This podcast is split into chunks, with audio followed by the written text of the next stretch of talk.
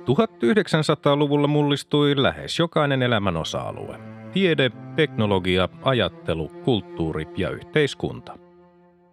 Vuosisadan tärkeitä ilmiöitä olivat esimerkiksi kolonialismin huipennus ja siirtomaavallan purkautuminen, ensimmäinen ja toinen maailmansota, ydinvoima, avaruustutkimus, kylmäsota, globalisaatio, päästön kasvu, ympäristöongelmat ja digitaalinen vallankumous. Apina vuosi seuraa Homo matkaa läpi sen historian myrskyisimmän vuosisadan joka keskiviikko ja lauantai. Vuosi 1987. Ensimmäinen tammikuuta Suomen tasavallan presidentti Mauno Koivisto esitti uuden vuoden puheessaan huolestumisensa piittaamattomuuden lisääntymisestä tieliikenteessä ja vaati kovempia otteita rattijuoppoutta vastaan. Samana päivänä ensimmäinen tammikuuta Metsäliiton teollisuus Oy ja GA Serlakkius Oy yhdistyivät Metsäserla Oyksi, josta tuli Suomen toiseksi suurin metsäteollisuusyhtiö.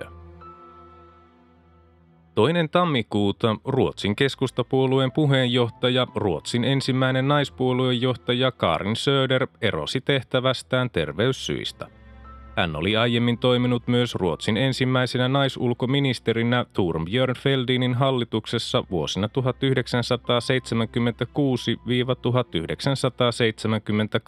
1976-1978. 3. tammikuuta Suomen hiihtoliitto kutsui mäkihyppäjä Matti Nykäsen kotiin Keski-Euroopan mäkiviikolta joukkueeseen sopeutumattomuuden vuoksi ja määräsi hänet väliaikaiseen kilpailukieltoon.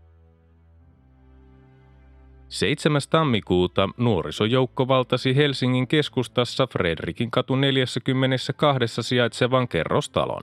Poliisi tyhjensi talon vielä saman päivän aikana. 8. tammikuuta runoilija Sirkka Turkka sai kolmannen kerran jaetun Finlandia-palkinnon runokokoelmastaan Tule takaisin Pikku Sheba. 10. tammikuuta Suomessa oli poikkeuksellisen kova pakkanen – Helsingin Kaisaniemessä mitattiin uusi pakkasennätys miinus 34,3 celsiusastetta. 14. tammikuuta Suomen eri kirkkokuntien edustajat luovuttivat Vatikaanissa Paavi Johannes Paavali toiselle latinankielisen Kalevalan. Seuraavana päivänä 15. tammikuuta Yhdysvallat luovutti Suomeen Floridassa asuneen tamperelaisen liikemiehen, jota vastaan oli nostettu Suomessa syytteet talousrikoksista. Suomen ja Yhdysvaltain vuonna 1980 solmimaa luovutussopimusta sovellettiin nyt ensimmäisen kerran. 17. tammikuuta Jumalan teatteri esitti performanssinsa teatteripäivillä Oulussa – Pari minuuttia kestäneen esityksensä jälkeen näyttelijät pakenivat kaupungille, josta poliisi pidätti heidät. 19. tammikuuta kymmenkunta pohjoisille teatteripäiville osallistunutta henkilöä teki rikosilmoituksen Jumalan teatterin esityksestä – 20. tammikuuta hankolaisen räjähdysainetehtaan Forsitin johto sai syytteen lähes 2000 tonnin räjähdeerän luvattomasta myynnistä Ruotsin kautta Singaporeen sekä sotaa käyviin Persianlahden maihin.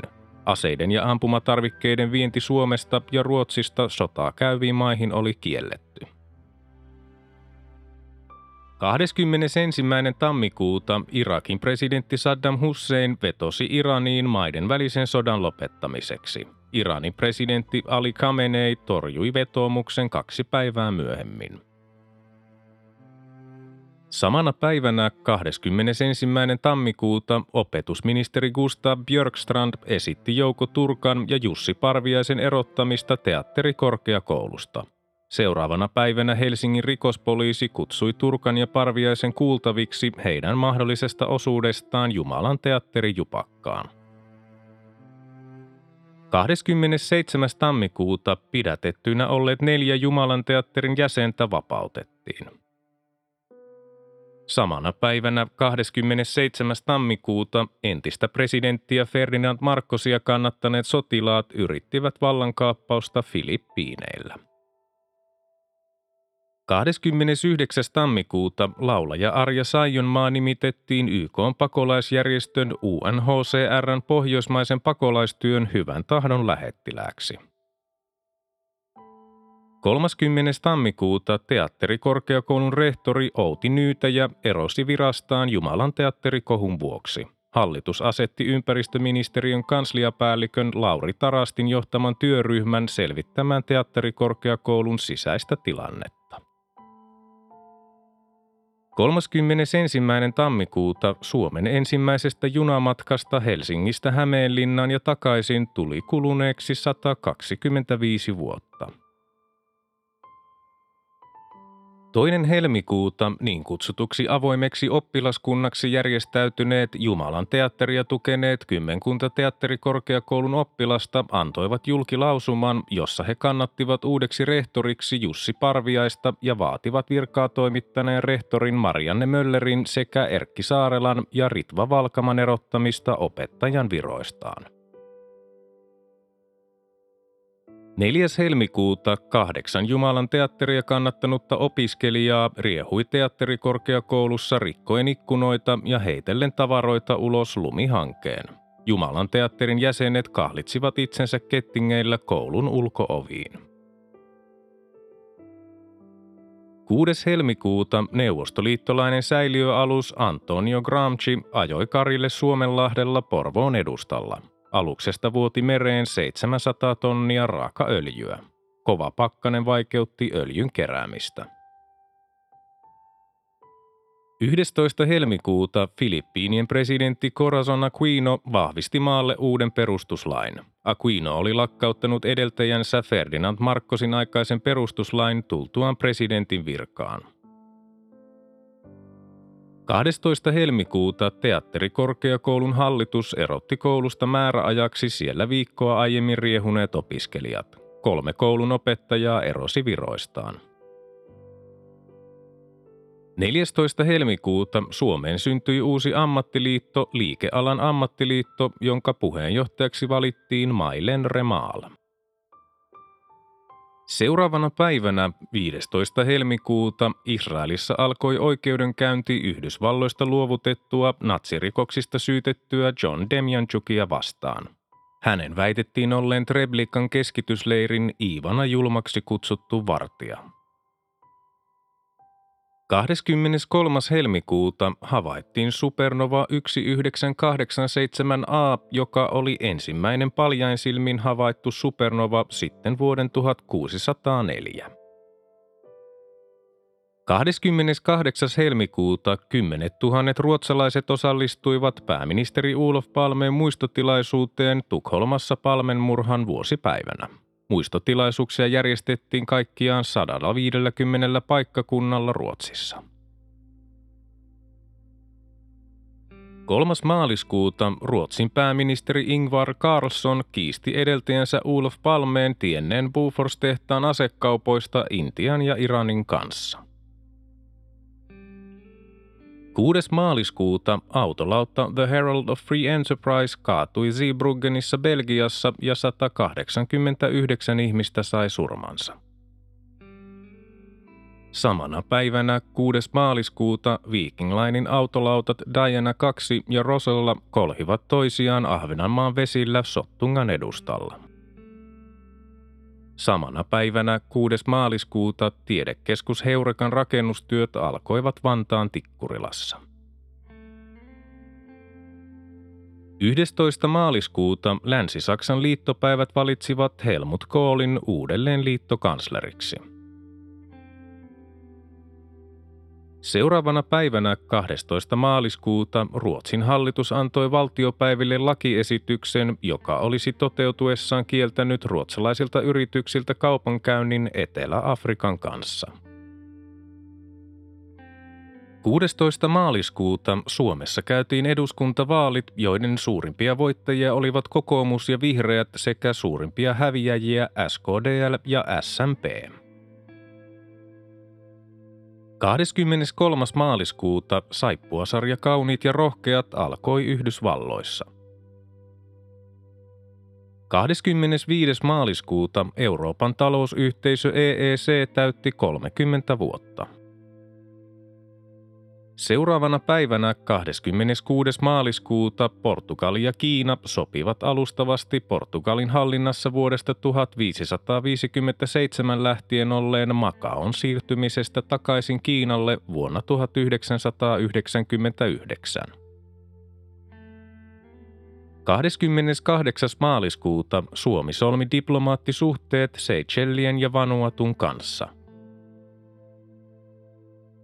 30. maaliskuuta Vincent van Goghin maalaus Auringon kukkia myytiin 39,85 miljoonalla dollarilla.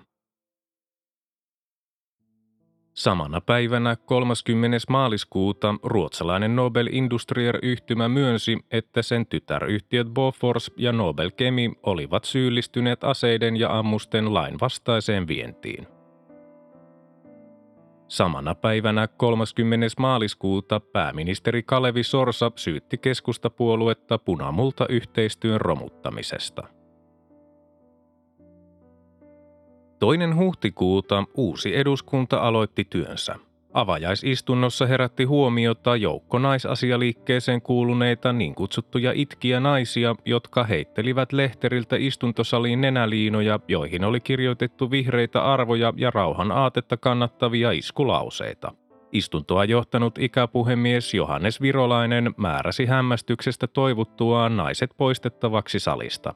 Puhemieheksi valittiin kokoomuksen Ilkka Suominen, ensimmäiseksi varapuhemieheksi SDPn Matti Louekoski ja toiseksi varapuhemieheksi keskustapuolueen Mikko Pesälä.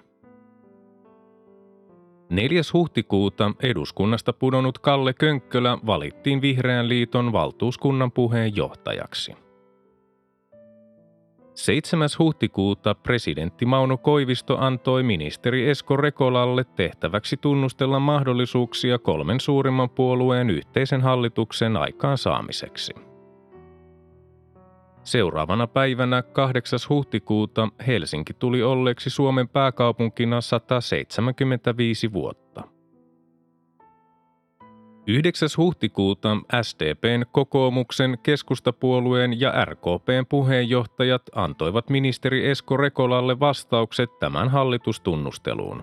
SDP torjui ajatuksen kolmen suurimman puolueen yhteisestä hallituksesta – 13. huhtikuuta Kiinan pääministeri Zhao Ziyang ja Portugalin pääministeri Anibal Cavaco Silva allekirjoittivat sopimuksen Makaon siirtymisestä Kiinalle vuonna 1999. 14. huhtikuuta Turkki anoi Euroopan talousyhteisön jäsenyyttä. 20. huhtikuuta Intian pääministeri Rajiv Gandhi kiisti Intian parlamentissa opposition syytökset siitä, että intialaiset poliitikot olisivat ottaneet vastaan lahjuksia ruotsalaiselta Boforsilta.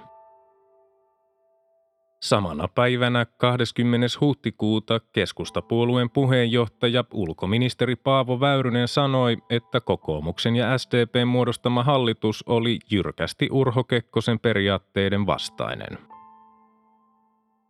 21. huhtikuuta Neuvostoliitosta toisen maailmansodan loppuvaiheissa Yhdysvaltoihin painut natsirikollinen Karl Linnas tuotiin lentokoneella Tallinnaan sen jälkeen, kun Yhdysvaltain korkein oikeus oli hylännyt hänen anomuksensa saada jäädä Yhdysvaltoihin. Linnas oli vuonna 1962 tuomittu Neuvostoliitossa poissa olevana kuolemaan. 25. huhtikuuta tuhannet ydinvoiman vastustajat järjestivät mielenosoituksia eri puolilla Eurooppaa Tchernobylin ydinvoimala onnettomuuden vuosipäivänä. 26. huhtikuuta Saab esitteli JAS-39 Gripenin ensimmäisen prototyypin. 27. huhtikuuta kansallista sotaveteraanipäivää vietettiin ensimmäisen kerran – Pääjuhla pidettiin Lahdessa.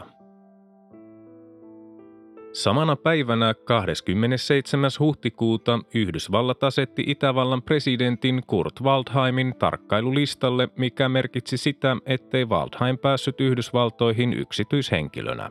Itävalta kutsui toimenpiteen vuoksi suurlähettilänsä kotiin Washingtonista. 28. huhtikuuta pääministeri Kalevi Sorsa ilmoitti eroavansa SDPn puheenjohtajan paikalta kesän puoluekokouksessa. 29. huhtikuuta Ruotsin hallitus määräsi valtion talouden tarkastusviraston selvittämään, oliko Bofors lahjonut intialaisia poliitikkoja asettilauksen saamiseksi. 30. huhtikuuta presidentti Mauno Koivisto myönsi eron Kalevi Sorsan hallitukselle ja nimitti Harri Holkerin hallituksen – Uuden hallituksen hallitusohjelmassa sovittiin muun muassa verojen alentamisesta sekä talouspoliittisista uudistuksista, joista käytettiin nimitystä hallittu rakennemuutos.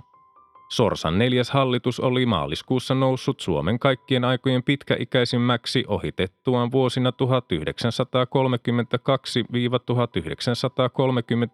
istuneen Kivimään hallituksen ja Sorsasta itsestään oli tullut Suomen historian ylivoimaisesti pitkäaikaisin pääministeri.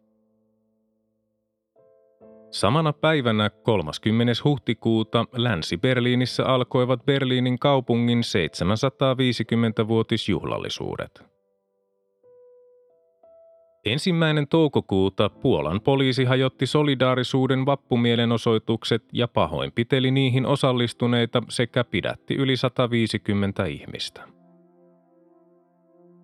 3. toukokuuta kolme pikajunan vaunua suistui ratapenkereen sortumisen vuoksi kiskoilta Kuopion ja Joensuun välisellä rataosalla Nilsiässä. Onnettomuus ei aiheuttanut henkilövahinkoja. 5. toukokuuta presidentti Mauno Koivisto korosti Åbo Akademin 70-vuotisjuhlassa pitämässään puheessa ruotsin kielen merkitystä Suomelle. 8. toukokuuta SDPn kansanedustaja Matti Ahde valittiin eduskunnan puhemieheksi ja kokoomuksen kansanedustaja Elsi Hetemäki Olander ensimmäiseksi varapuhemieheksi Ilkka Suomisen ja Matti Louekosken siirryttyä Holkerin hallituksen ministereiksi. 9. toukokuuta Euroviisut järjestettiin Brysselissä Belgiassa. Irlannin Johnny Logan otti toisen henkilökohtaisen Euroviisuvoittonsa laulullaan Hold Me Now. 11. toukokuuta ensimmäinen sydänkeuhkosiirto tehtiin Baltimoressa Yhdysvalloissa.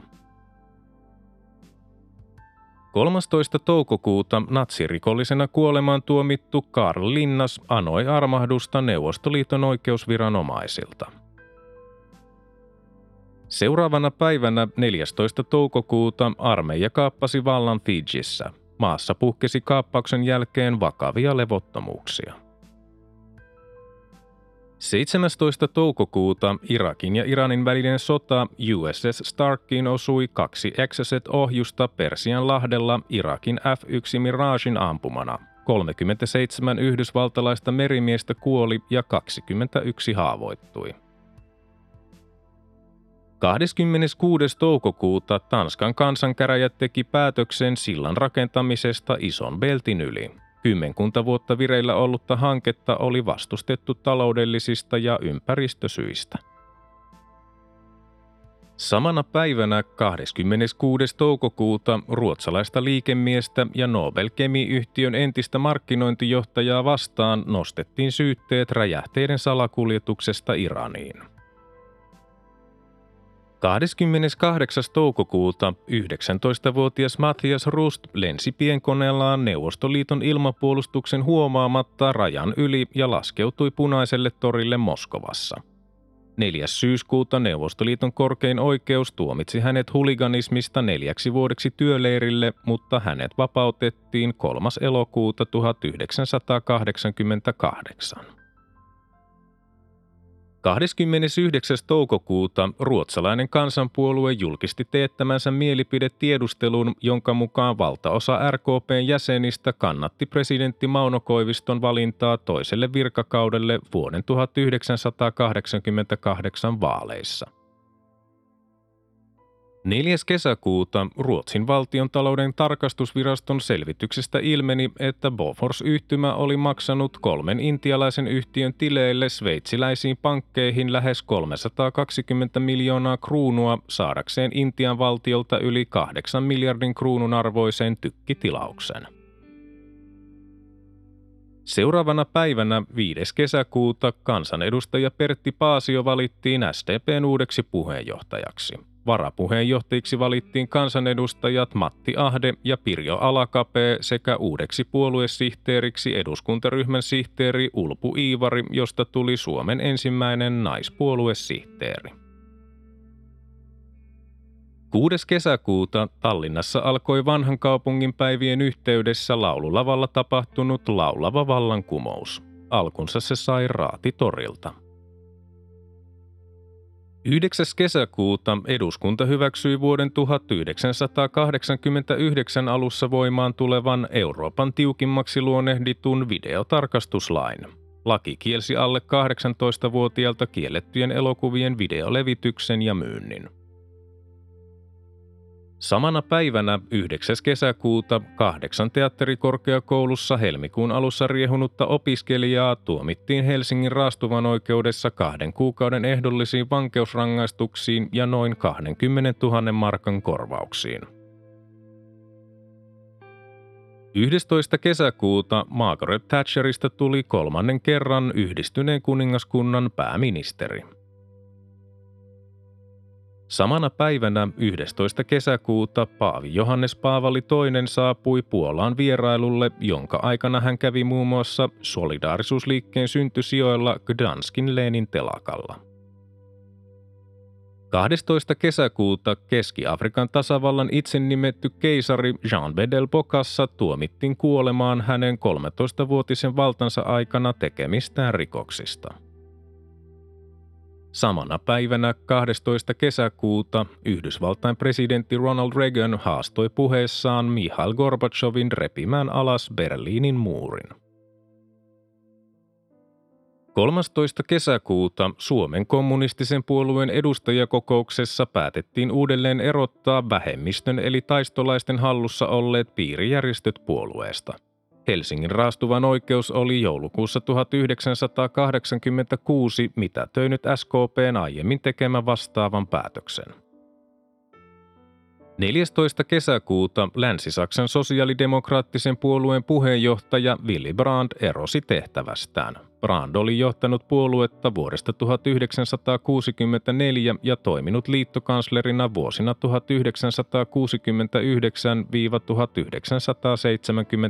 1969-1974. 15. kesäkuuta opiskelijavaihto Erasmus-ohjelman perustamispäivä. 18. kesäkuuta Tampereen raastuvan oikeudessa päättyi yli kuusi vuotta kestänyt niin sanotun noppajutun käsittely. Suurin osa syytteistä hylättiin vanhentuneina tai toteen näyttämättöminä. Nopan entinen toimitusjohtaja Pauli Kemmo tuomittiin kahdeksi vuodeksi ja neljäksi kuukaudeksi vankeuteen veropetoksesta ja lahjusrikoksista. 20. kesäkuuta kolme ihmistä kuoli kahden purjelentokoneen törmäyksessä Hyvinkäällä. 24. kesäkuuta elokuva Emmanuel esitettiin Suomen televisiossa ja sai suuren suosion myös Virossa, jossa Suomen television katsominen oli siihen aikaan kiellettyä.